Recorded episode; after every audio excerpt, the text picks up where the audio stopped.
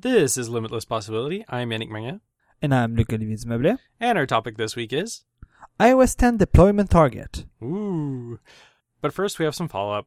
Uh, so, when iOS 9 came out, uh, I was a little bit excited about a little API called Replay Kit. And then the unfortunate thing happened where an API exists, but nobody uses it. Therefore, the API doesn't exist.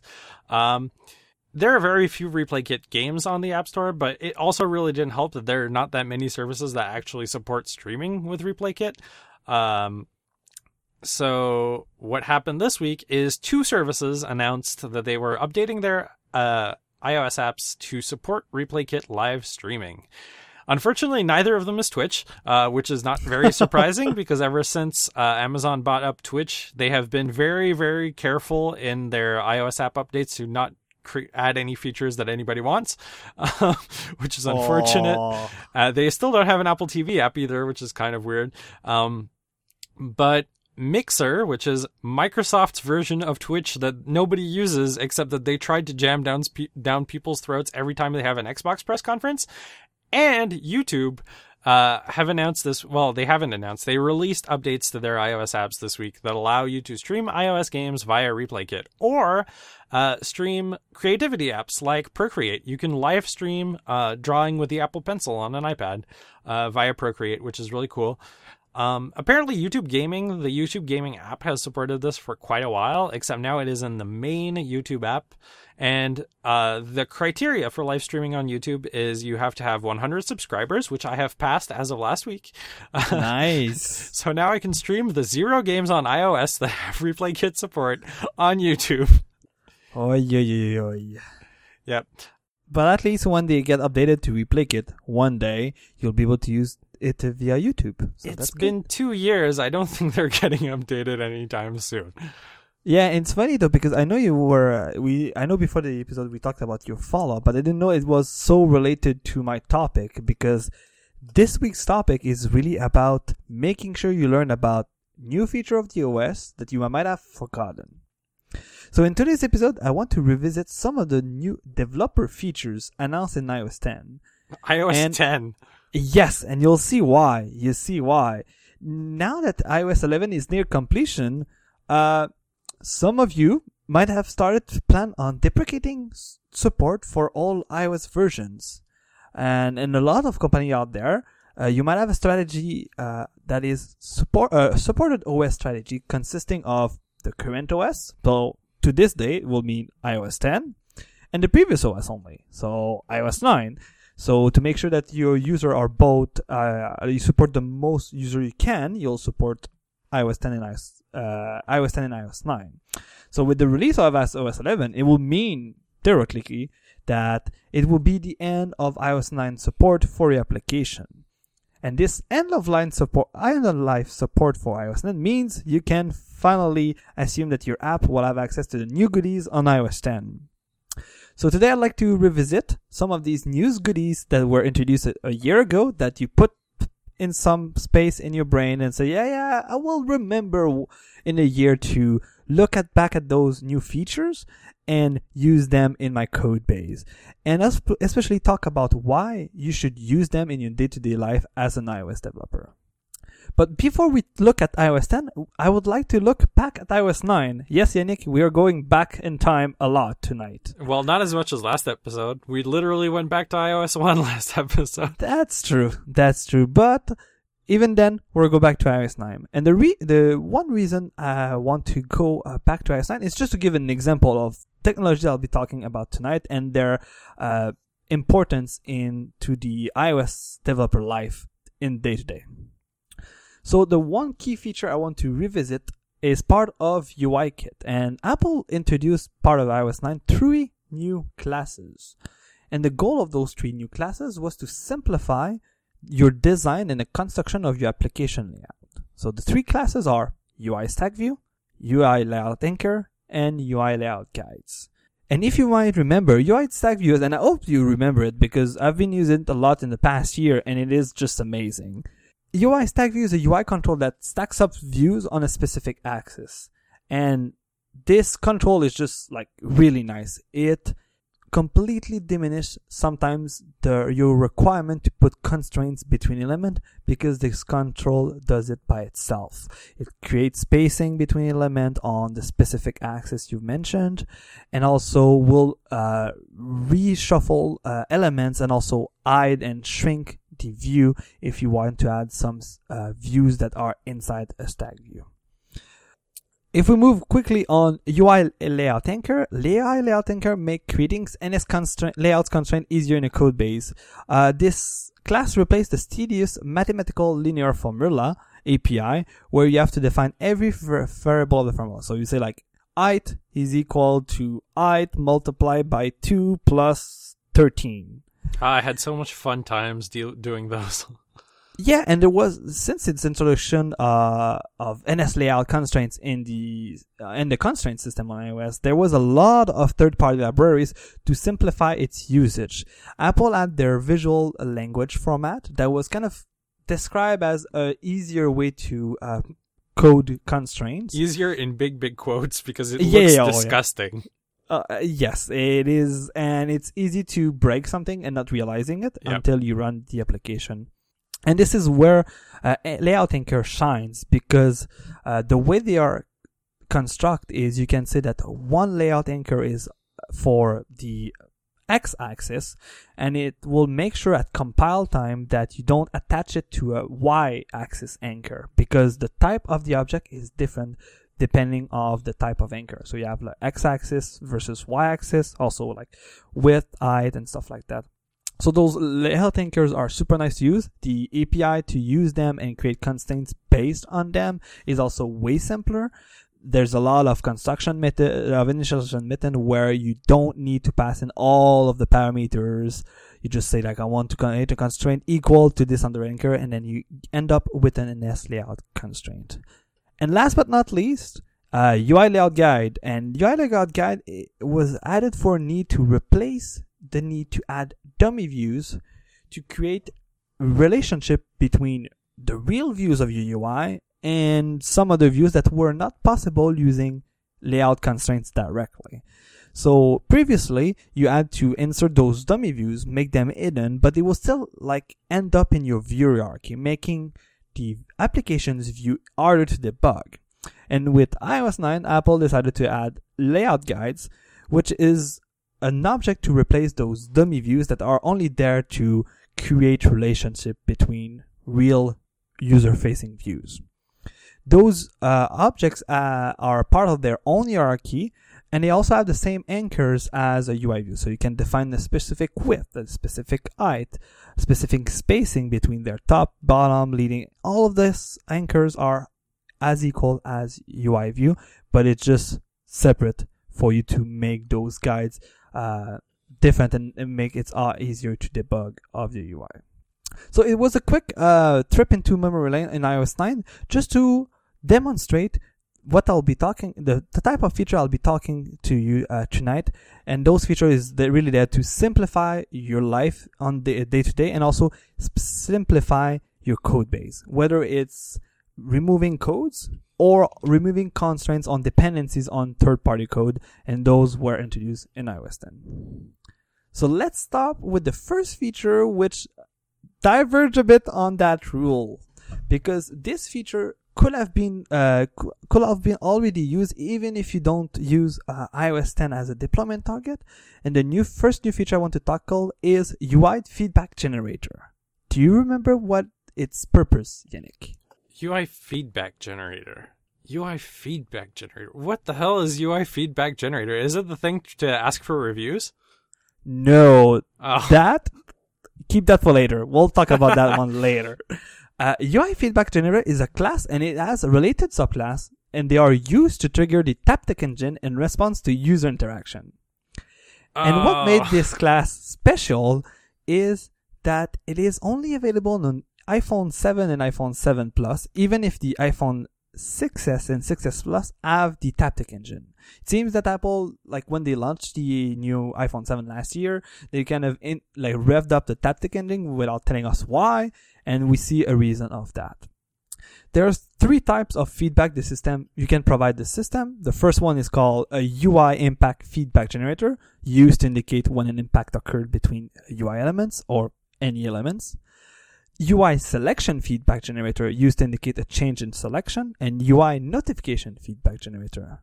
It, it, it is used to notify the user about successes, failures, and warnings. So this class is really to make, to improve the user experience of user that have Taptic, com- Taptic Engine compatible phones. And the reason why I want to talk about this exact feature, even if you could have already uh, added support in your app by using uh, runtime checks, is that Apple is rumored to introduce three, at least three new phones next uh, week at their September September event. And personally, I expect all of the new phones that will be introduced next week to have this new generation of the Taptic engine, or even a better one that will support this uh, this API. And maybe at the time when iOS 10 launched with those, putting an investment on creating a specific user experience for subs, a small a small subset of your user was not worth the design and development cost. But now that will move away from two phones having this supporting this feature to maybe five six, who knows? If even if they update the iPhone SE, it might means in the in the next few months that your user base that will experience this new uh, types of user experience will go quite a lot, and that make will makes the development and design costs way uh, smaller and maybe way more important for your business case. And also, now that your app is on iOS 10 by default, uh, you don't need to do those runtime checks. So they will also lower the development cost of developing that specific interaction. Next API we'll talk about is our beloved friend Core Data. Yay. Oh wow, you sound so excited about it. The last time I used Core Data was iOS 3. Oh, oh my, okay. That's a long time ago. And it will be nice because it, we will have to talk about the way we initialize a Core Data stack. Because the first new feature on iOS 10 is a new class called NS Persistent Container. Ah, I think I remember hearing about this. Oh, what do you remember reading about this? I remember people being very excited about p- potentially simplifying how you initi- initialize a, a Core Data stack, but I don't remember much more than that. Okay, and you know what? Let's go through the way you should initialize a Core Data stack before iOS 10. So every time you want to add a to your application, you have to instantiate a couple of objects for the stack to be up and running. So we'll through we'll go through this init stack uh, initialization process. So step one, you need to instantiate your manage object model with an URL to the location of the model file. So the model file is where you create all of the object in Xcode. First object is ns manage object model. You point to that file and it gives you an ns uh, manage object model. Step two, you, instantiate an NS persistent store coordinator that points to the NS object model created in step one. After having uh, instantiated an NS store coordinator, we move to step three, where you add a persistent store to this store coordinator with a location on this to save it. And this persistent store can be of, I think, three types, XML, plist, and obviously uh, SQL. I always remember SQL. And I, I know there's plist, and then there's the third one that I always forget, which even if it's XML, plist and XML is more or less of the same uh, for Apple these days. But in mo- most generally, people will just use the SQL store. So in that case, you just point to the location of the SQL database in your app directory. Uh, and you just say, okay, there's this uh, database with all of the option to pass into the SQL stack, and then your NS persistent store coordinator is ready to use. Just After a, that, oh, oh, go on. You're not done yet.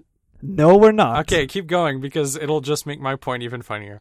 Okay, and after that, if you want to start saving and like getting object from this old Core Data stack, you need to instantiate an NS object context. And after instantiating an NS object context and making sure it links to the right persistent store, you should be good to go. Before we continue, before we continue at your point, there's it's eh, there's an important note to what I just said. This is not a Core episode. I think maybe in the future we'll do a Core episode. Maybe we should. I skipped the big part where you might need to create multiple manage object contexts Yes. or multiple persistence co- uh, coordinator for brevity's sake. Okay, this is not a core data episode. There's a lot of, of different opinion about the way you should build your core data stacks. There's a lot of documentation on the web about these, and today is not the time to talk about the differences. I agree. Uh, this week, I basically had the opportunity to add Entity Framework to an empty web project. oh, nice. So I had to build the stack from sta- uh, from scratch, and I basically had to subclass one object, and I was done. I created a DB context subclass, and that's it. So point goes to entity framework, I think, in simplicity. And if I want to deal with threading issues, I just create another instance of that class and use that instance in the thread and problem solve. Okay, yeah, that's. I would say even if I use nearly day to day uh, and there's good and bad sides to core data, this is quite simple to do. And I, I, sh- I should point out that much like how Core Data has a bunch of different warring factions about how you should do things, the same happens on Entity Framework. There are like seven different ways to instantiate the stack, and I probably chose the simplest one because I just wanted the damn thing to work. Uh, but there are trade-offs to the various things, and uh, on the documentation side, it is actually very confusing because nobody gives names to these different methods. So you basically have to guess which documentation applies to which things, which is f- totally frustrating. But otherwise, just getting the basic setup is actually relatively simple compared to the experience I had with Core Data when it was early on. And I'm sure it's much easier now because it's been a long time since iOS 3. But yeah. Oh yeah, and maybe if I do a small aside again, is if you use it on iOS 3, which was the year its introduction on Yep. Yeah, uh, it changed a lot, especially in iOS 5 when there was the parent-child uh, NS manage object context Yes. relationship, and that is completely broken in iOS 5, so you shouldn't use it on iOS 5 and start to use it only on iOS 6. Uh, the other note regarding that is since this is not the Core Data episode, if you want to learn more about Core Data, I would invite you to look at all of the either talks or online documentation that Marcus S. Zarra has Oh, he's it. such a good presenter. I love him. He's a great presenter and also great at writing documentation for Core Data, even if he doesn't work for Apple. I think he has built a business of being a Core Data consultant and he's just amazing at it. So a lot of my knowledge of Core Data came from reading his work and I would invite you to read his work. Yep. I don't even use Core Data and I watch his talk sometimes just because they're super entertaining. they are. I do remember, and then we'll, I will end the, the, the parenthesis on Core Data and uh, Mr. Zarra. Uh, I do remember the time he discussed about a specific iPad in his user base that was crashing in Yeah. Core Data, and he just bought the customer a new iPad and said, "Here's your new iPad. Give me your old one, and I'll find the bug." That is funny.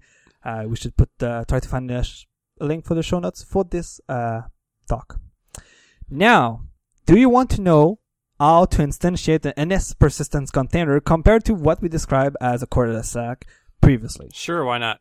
Okay. You start by instantiating your NS persistence container using the name given to your core data model. You call the load method that will load a default persistence store. And voila, your core data stack is up and running. Wait, wait, wait, wait, With wait, this wait, wait. object. I have to ask a follow-up question yes, because you can. as you said earlier, sometimes Apple puts new features into Core Data and they don't fucking work. Does it work? Um, That's a good like question. No, no. But the, the, the real question is, I've read a lot of the documentation, watched a lot of the session, but uh, personally, I'm not at the stage where I can use it yet. Ah, I see. So I learned personally too, learned the good things, read a lot of good things, uh, but we haven't moved. It, uh, it's been a while since I used it in personal product, so I can't use it in personal product because I don't have any personal project right now. And at work, uh, since we are still on iOS 9, uh, we are not looking at it right now. So can't confirm or deny that this feature actually works. That's good. Yes. But looking at example I found on the internet, they all mention that it's like you do X, Y, and it works. hmm Yeah, but they say that about a lot of things. That's true. That's true. But you can still dream that there's something for you there. And oh, I think yeah, no, and I I think I've heard like from a direct person that was using it that it works. So it is still to confirm. That could be follow up for the episode. But everything I read about this new class is not magic, but is a great improvement to core data and makes our core data life easy. Will make our core data life easier. So I'm eager to use it too. Cool. And at this point, if we uh, end a bit on the NS persistent container, also it provides you points to help you transition from your previous stack to the new one. You can, uh, when you initialize it, you can also provide your own managed object model because maybe it's stored a different or it's, you want have, you want the container to have a name and the model have a different name because legacy purposes. And also you can provide instances of NS persistent store description. There's too much S in those names, but NS persistent store description and that will provide more settings and more uh, configuration point to the persistent store and also you can make it point to your old location and not use a default location that apple will use for an NS persistent store container.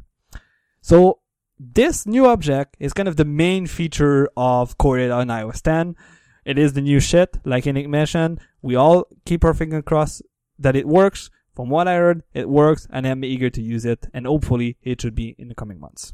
Cool. Next feature on the list regarding Core Data is that Apple implemented its own version of Mogenerator part of Xcode 8. Yay! Mogenerator was a uh, was and it still is a well-maintained tool for Core Data to automatically generate the Manage Object interface when you build your application. Part of Xcode 8, Xcode 8 itself can do that for you and can do that for you in Objective-C or Swift and the reason why it's now Objective-C or Swift and done that automatically in Xcode, Apple also updated their templates used to create those files and also start to audit the Core Data API to improve compatibility with the Swift language. A good example of, of that is now NS fetch requests can be type constrained, so the Swift compiler can catch types error for you. So you can create a fetch request to the to the core data stack of let's say a type person and make sure that the API guarantees that it will return a list of person or an empty list or an error and not just a list of NS manage object context, um, NS manage, manage object. So it makes your life easier for you to write core data code in Swift. So this feature is kind of, it looks small when you read it in the release notes, but even then it is a nice feature that makes your life way easier and also all of those files are generated in the derived data which makes them uh, not part of your source tree so every person that run your code will regenerate them and make sure to have the, always the latest up-to-date version based on your model model file in Xcode. Now let's move to Foundation. And Foundation in iOS 10 introduced new measurements API. So Apple added uh, three, four new classes: NS measurements, NS unit, NS dimension, and NS measurement formatters. Formatter. And the gist of this API is Apple is providing a way, an object-based API to do conversion from units to units. So you can define your own units, but the system comes pre-configured with, I'll just say a technical term, a shit ton of unit already configured. Uh, I was looking at the list of units. You have like uh, Earth. You also have uh, lots of electricity units. I think most of the units that you can measure in the world right now, they are already there. I'll say the common ones, but the common one, the list is pretty long. They can go as pres- not as precise. The list is as full as saying that you can do uh, miles per gallon or liters per 100 kilometers conversion if you'd like. As far as I know, a lot of this came out of uh, the health apps actually, and they wanted to expose it to more people, so they got that out of there, and then they added a bunch of units to it. Oh, that's interesting. Uh, I didn't know that part, but that would make total sense because you're right. It got first introduced in there. There was a lot of like health related units first in that uh, framework. And what is really interesting about NS measurement is this is the object you use to specify, okay, a measurement is like two units of two so the the, the number two and the unit liter so then you can add another measurement of maybe two quarts or uh, like any like imperial unit. And by adding or subtracting them the api will do the conversion for you without thinking about the base unit. So you don't need to convert them maybe like, oh, you want to do all the calculation in liters and then convert it back to the user's preference. The API does that for you without you having to think about it. And also you can provide, com- the API can provide conversion from a unit to the other, even if each type of units have their own base unit. An example of that is if I take the car example, Apple decided that liters per 100 kilometers was the base unit for the fuel mileage. Also, they have like for water, for liquid volume, they decided liter it is. So you can do conversion from metric to metric. So maybe like you say you want a liter, then a millimeter, and you don't need to do the, the, the division by yourself, or you want a liter compared to an ounce.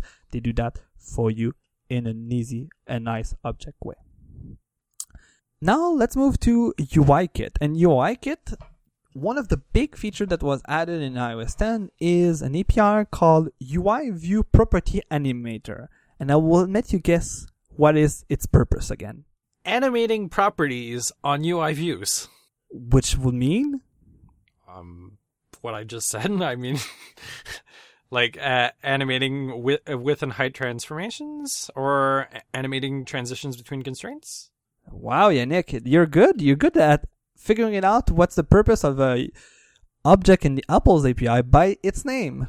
Well, that's why they're verbose. I mean, so yeah, so this new object is based on a lot of object and protocol, but the main object place is this new object-based API is a way more flexible than current class method or block-based option that we have on UI view to animate properties on a view. Let's say you want to move a view from like 50 points on the left and you want to animate that over like 10 seconds with the ease in, ease out curve. That was typically the types of animation you could do uh, with the blo- the latest like block based uh, methods and op- option on a UI view. My understanding is this is basically a full replacement for what Facebook released as Pop a couple years ago, uh, which I used in EOS for the entire UI uh, which would let you animate things in pretty much a similar API.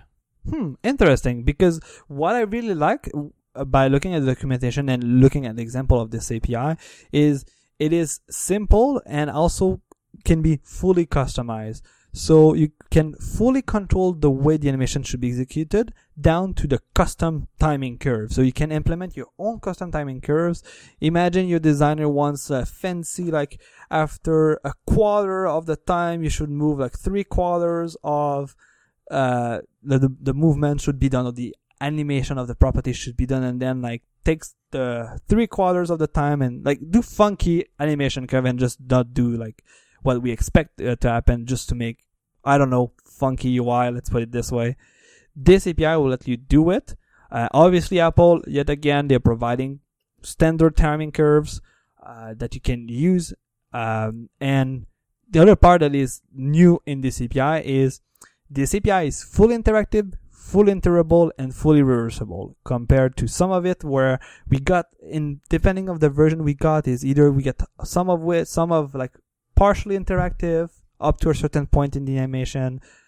Some of them were, I don't think we got interruptible, but we got reversible. There was, was reversible flags on animation APIs, but now it gets these three in the same API, and that is pretty neat. And a lot of example, Apple's code example for this new API is combined with custom view tran- custom view controller transition based on user interaction and it makes sense that this new API is fully interactive, fully iterable, and reversible, especially if Apple thinks you should use it based on user interaction. Yeah. Because a user interaction can be like you can drag and drag everything everywhere on the screen. You can like just stop your drag midway or a third of the way. And you just decide, no, no, I don't want to go back on that screen. And you just swipe back and make the animation reversible.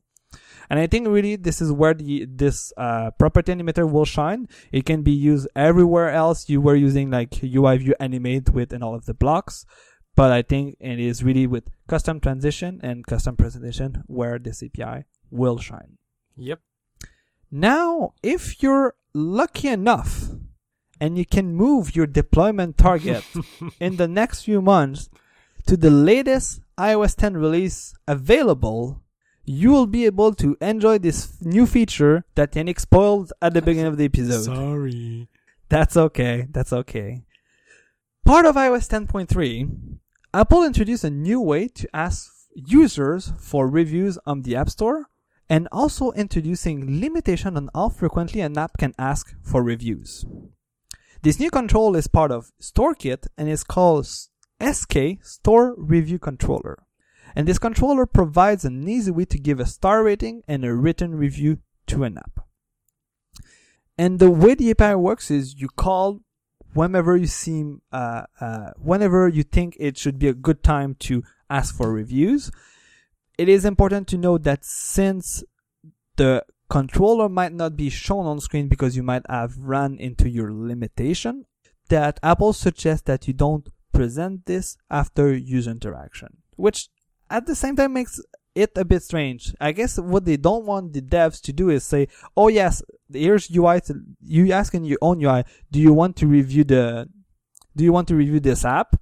And the user says yes, and then nothing appears because they already said no three times, for example.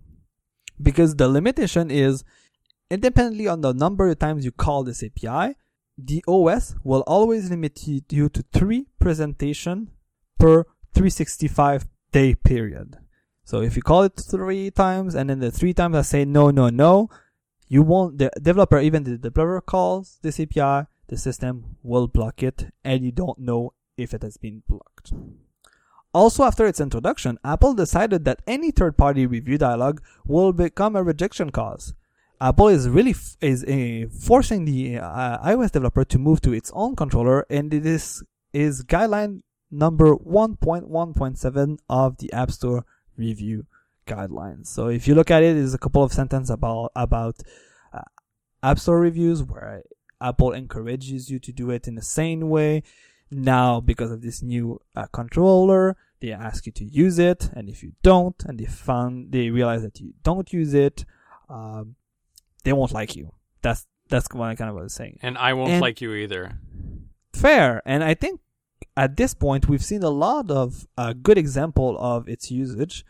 Um, a good uh, an app. It's funny. I think the first time I saw this prompt was with the app workflow from uh, the workflow people that has been acquired by Apple. And it was a bit what they don't suggest you to do. I think it was they really say like, "Oh, uh, we will. do you want to review our newest app?" And then you say yes, and then it shows the the prompt. And because they never asked me, they were able to maybe do it. I don't know how they, they do that, or they just like didn't care. And if you, sometimes you press yes, and uh, it won't show anything, so you're like, I can't do anything. But uh, they're using the typical uh, iOS strategy where you know that if you call the iOS API for certain thing, it might not do anything because you run into a limit. But just to be safe, you use your own UI. If the person says no, you can at least try next time. They might say yes without burning one of those three times per year period. And that irritates the fuck out of me. Uh, I think they should just call the thing directly. Also, I never found the setting that you can use to disable a review prompts. Like, I thought there was supposed to be a setting, but I can't find it, and I search for it in the settings app, and it doesn't come up. Let me check because if I recall correctly, while I check, ah, I thought it was in the app, uh, the App Store thing. It's not on my phone it's anyway. interesting. It's not in mine either. Hmm. Hopefully somebody will. If anybody knows, please tweet at us and we will Yeah, include it yeah. in follow up next episode. But yeah, there's apparently supposed to be a setting to turn it off, uh, which is pretty weird. Another thing is, uh, like there are implications on business models with this thing, which sounds kind of weird, but actually, um, it's a frequent thing that happens in Japanese free to play games where they give you rewards for reviewing the app, and now they can't basically force you to go to a review screen uh anytime so Apple, though Apple notes that you can still not force, but uh, what's the naming they use? They can like they can you can still use the uh, URL based way to drive uh, reviews to your app through the App Store app. So you can still use the the, the query parameters at the end of the ITMS semicolon Yeah. slash slash URL to go to the right review part. And maybe that could work, but in the end, the developer doesn't know if you really write a review or not. the the thing that makes it very weird is like frequently what they'll- what'll happen is in game they'll display a big dialogue that's like, "Hey, there's a new campaign. You can go review the thing, and we'll give you this thing." And it's like the first pop up you get when you open the app. And at that point, I don't think it really matters if the pop up is rendered in OpenGL or if it's rendered with a UI alert view. Like you're still basically doing the same thing, except you're doing it inside the game. And I don't know if that's going to fly with Apple or if they're going to, like a lot of things, ignore the things that game companies do that are against the rules because they don't want to piss off the game companies because they want iOS to be a good gaming platform, which it's not really anymore. But um, that's another episode. yeah, yeah, yeah. The, this episode will be the kind of the the routing table of other episodes, I guess. yeah. Um, maybe to end a bit on this uh, new controller, there was an in- an interesting uh medium blog post about oh uh, god. Yes, I know, but it's from uh, a guy named Clément Delong. Hopefully, I pronounced it right. But he was looking at the Instagram rating numbers from there. Maybe it was a couple of weeks ago, so uh, maybe one of the latest uh, updates. They usually release a shit ton of updates, so it might. Uh, you might while you listen to me saying that, it might already have like three or four updates already. But he was looking at the latest review at the, the latest release at that time and realized that there was 2 million ratings in a week Yeah. to this uh app to the Instagram application. He was looking at also a app bot to see like the trend of it and he realized that it was really part of the last release and he and people on Twitter like point out to him that part of the last release Instagram decided to use this new API and it seems to me and to those numbers that is presented in those in this medium blog post that for Instagram it is working really well for them. Really well. It, it seems that the, the reason why like really mentioning this 2 million ratings is that the by doing 2 million rating in a week they double the number of total ratings on the app since Instagram has been on the app store for what 5 years at this Since point? the iPhone Five? 4 came out. So Yeah. 2010, Oh, yeah, so nearly yeah seven years. Yep. which So- is a lot of reviews. A lot of reviews for a an super popular app, and I think uh, hopefully uh, people at Apple can uh, be really happy about that because I think it is one of the biggest uh, like love story I would say like uh, important like story about this new controller, and it, I think it is it is putting Apple like saying. It is proving to Apple that their decision was the right one, even with all of the complaints Well. people had when it was released. I know you wouldn't like that. I know you wouldn't like that, but I think it is a good success story.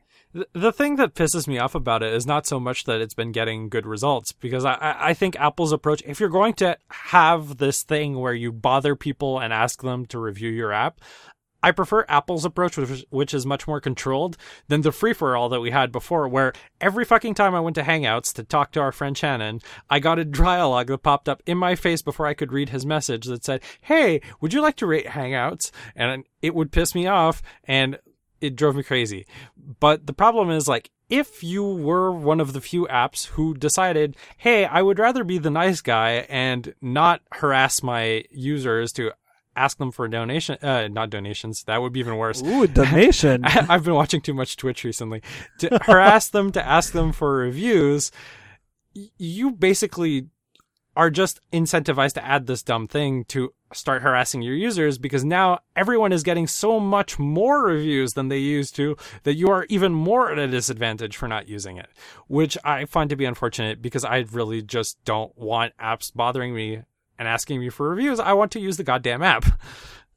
right. And Bo, at the same time, you would have declined it three times and you'll be okay for the next year compared to the experience you had with the Hangouts app. Yeah, no, I I agree that Apple's approach is better. I just still would rather have zero times than three times. is what I'm saying. Agreed. Agreed. Yeah, the the best way to fix the problem is not to have reviews on the on the store. Then you don't have review problems. That's a good point. I wasn't going that extreme. I was just like make Oh, it a okay. voluntary thing and stop bothering people. Okay, and you know what? That is mostly it for the uh, in feature I wanted to talk about uh, iOS 10. You will say, and I can already hear you say, that there's a lot of new features in iOS 10 that I did not mention.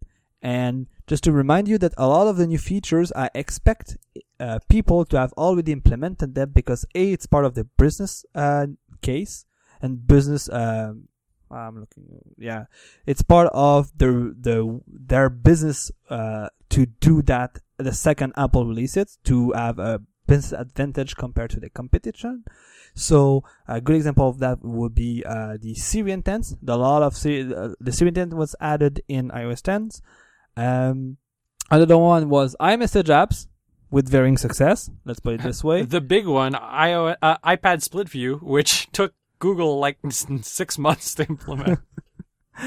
it, that other one. A lot of other like big tentpole feature. I think Apple expects developers that are always up to date.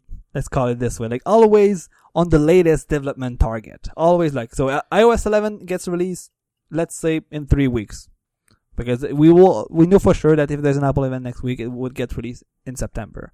We'll see updates in four weeks at most, where people are like, "Here's my new app. It's already iOS iOS 11 compatible. It always use the fee, uh, the new features already because it is better for my company to do so and to maybe get advantages by getting more marketing push from Apple and stuff like that. Compared to other companies where they have their own business goals and maybe those business goals doesn't fit directly with the business goal of Apple. So we, they might be they might tend to be slower at adapting technologies part of iOS. I think Yannick started with follow up about that directly. Um, yeah, Google is not a good example. Is a good example, but uh, let's uh, continue that. But what I'm trying to see here is this is um, features that once you move your iOS deployment target on iOS 10, I expect a lot of developers to use them more frequently than just like because of a business need. This is these features will make your life easier, and hopefully you'll be able to not forget about them and use them in your code base. Before we go, I have a couple of notable mentions that I would like to men- to uh, to go through. The first one is about Core Data, and we need to put in peace, rest in peace, our good friend iCloud Core Data. Wah, iOS 10, wah. iCloud, a lot of iCloud, I think most of iCloud Core Data's APIs have been deprecated. God, I feel so bad for the people who actually tried to use that and then like did a bunch of work around work and now all of that has to go into the trash. Yeah, sadly. But at least these days, there's a CloudKit. CloudKit was introduced in iOS 9. And it so works kind of, so well. Yeah, and I think when it got introduced, you kind of got the feeling that iCloud Core Data would go away without knowing it. And yes, iOS 10 was the release for that. In another uh, another product that went into the cemetery is Game Center. I you know what? I forgot that there was an app, and I forgot that this app died in iOS 10. G- Game Center is still alive. It's just the app is gone. Yes, and you're right. So in G- Game Center app died in iOS 10, and if you want to retain the feature that was part of the app, Apple invites you to implement or to, to present a controller, a view controller named GK Game Center View Controller inside your application after user behavior mentioned that it want the user wants to see leaderboards, its own score, like the achievements they have. You can use that, or you can use the Game Center data available in GameKit framework and create you create your custom UI around its it, this data. Yep, and that controller is the same controller that every single game has been using since iOS 4. So most of them don't even have to update. They already have the button that works already in their app. Yeah, that is exactly. This view controller is not new in iOS 10. It's just that the app dies, so Apple is kind of putting pressure on you to use it. But most games that were Game Center compatible were already using it. On stuff that is not stuff that died in iOS 10, I have a couple of last features in UIKit that I want to mention. Uh, Apple's own refresh control is now fully compatible with all scroll views and its subclasses. Previously was only mostly in table views, so now you can use it in uh, collection view and all scroll views. Uh, also, a big push in iOS 10 was data prefetching on collection and table views to make the ta- the table view and collection view based UI even faster.